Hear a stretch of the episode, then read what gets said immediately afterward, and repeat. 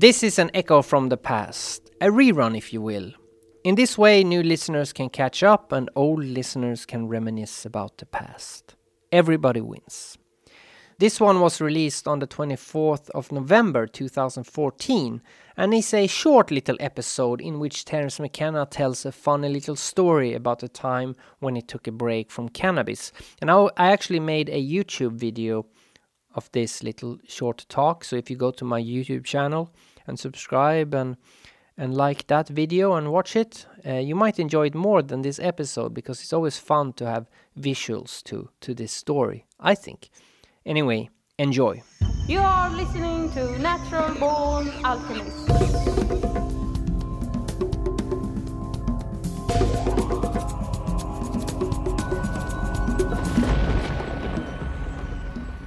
Welcome to episode number 13 of the Natural Born Alchemist podcast. My name is Alex and I'll be your host. In this episode, I'm going to play a little story that Terence McKenna tells about the time when he gave up his dedicated cannabis consumption in order to write a book. Um, I just had a question about um, ritual. You mentioned the Terence method and everything. Um, disgraceful, but yes. Yeah, well, that's that's good advice. But uh, so I was wondering what other rituals you do repetitively other than just like the normal brushing your teeth kind. But do you? You mean in my personal life? Yeah. Is there anything that you do every day or every other, you know, month that you just? I spend as, as many hours a day as I possibly can uh, smoking cannabis. this is a practice This is the that secret of McKenna's philosophy. Thank you very much. People, Uh, this hear is a this now. practice that I've adhered to since my 17th summer. And, uh, you know, God knows if I put in the same amount of time on yoga or writing plays. Uh, I also throw the I Ching at the new and full moon.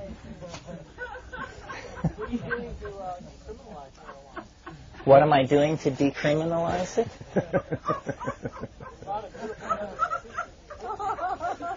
Well, I always talk about it whenever anybody asks. It's funny how rarely how rarely the subject comes up, even in groups like this. It's almost as though marijuana is the poor country cousin. We're all here talking about this vegetable? 5-methoxy, hydroxy, tr- this and that, and uh, the lowly cannabis weed, which has been with us uh, since before the Vedas were a gleam in some Indo-European warlord's eye. Uh, it's very interesting how the metaphors of cordage are also the metaphors of creativity, that we weave a story and we spin a yarn. And uh, all the connection between fibers and, uh, and cognitive processes has always been well understood. I think cannabis has a bum rap. What I'm doing to decriminalize it is being fairly out front about my devotion to it. I just think it's trivial and silly, and it's like trying to outlaw masturbation or something. It has to do with having a, a torqued notion of human nature. Uh, these things exist. Uh, I mean, I'm not recommending that for everyone, but when I was young, I was what's called a nervous child. And uh, the first time I had a hit of cannabis, I realized that I could self-medicate myself to normalcy and uh, be just like everybody else. And uh, and so I did that. And uh, I don't know if it's the proper place to tell it, but once I became concerned that I did too much smoking, and uh, so I decided I would quit. First of all, I wanted to see if I could quit, and then I wanted to see how much of my interior life was actually riding on this ocean of cannabis ingestion. So it so happened that the conditions for the experiment were perfect because I was arriving on a small desert island uh, in the Seychelles group in the Indian Ocean and had rented a house on this island in order to write a book. So I uh, had this Mombasan bomber weed and a lid of it, and I just rolled it up and nailed it above my kitchen door and decided that I would not smoke until I had finished writing this book. And uh, was relieved to learn that I had enough self-control that this was possible. I mean, I didn't sleep a wink for eight nights, but uh, I, I did not resort to breaking my pledge, and uh, and I slowly realized it was all right. What it seemed to do was I spent a lot more time reading and had much more interesting dreams, and otherwise it didn't seem to be any big deal. And I wrote this book then. And it took me about six weeks. And I promised myself that when the book was finished, I would then allow myself to smoke up this lid of weed before I left this island. So finally I finished. And I was very diligent. I wrote every day at 8 a.m. for till noon. I typed. And then I would take my dogs and explore this island. I had this very set regimen. And finally the book was finished and uh, I rolled these huge bombers and dragged my lawn chair out under the coconut palms and waited for the sunset to get really going, and then I just flared and consumed about three of these things in about five minutes. And I was just waiting for this sense of relief and accomplishment and uh, clarity to sweep over me. And this thing began to happen.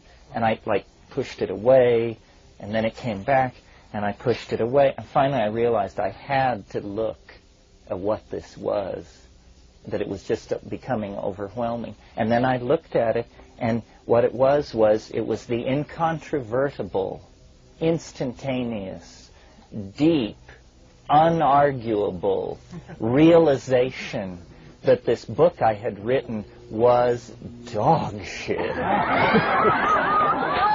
and I was just frozen with there, you know, just sitting in this chair, quaking with this realization. And up to a half an hour ago, I had this vision of myself returning triumphantly to Berkeley like Lenin entering Moscow with the tome raised high. Don't worry, brothers and sisters, it's all figured out. And I realized, you know, that it was a catastrophe, an abortion, a monstrosity. So I just was, you know, really set back. So then I just shrugged my shoulders and said, oh, okay, I will smoke day and night until I can try and save this thing, if it can be saved. And I did. I mean, I, I did smoke day and night, and I did struggle with this thing, and it was not possible to breathe life into that corpse. This, this book, I'll just tell you the title in order to convince you that this thing should have died a borning. It was called I blush to tell you. It was called Crypto Rap, Meta, Meta Electrical Speculations on Culture. terrible, terrible. So I realized then, at that point, that I was a fool to try to navigate life without cannabis and that it would just get me in terrific trouble and that I lost my way and couldn't make judgments and had no discrimination and so forth and so on. Now let's conclude this episode with a song by Love Button from their album 17 Cleverly Disguised Songs About Smack. And the song is called That's Life. Freedom is in the mind.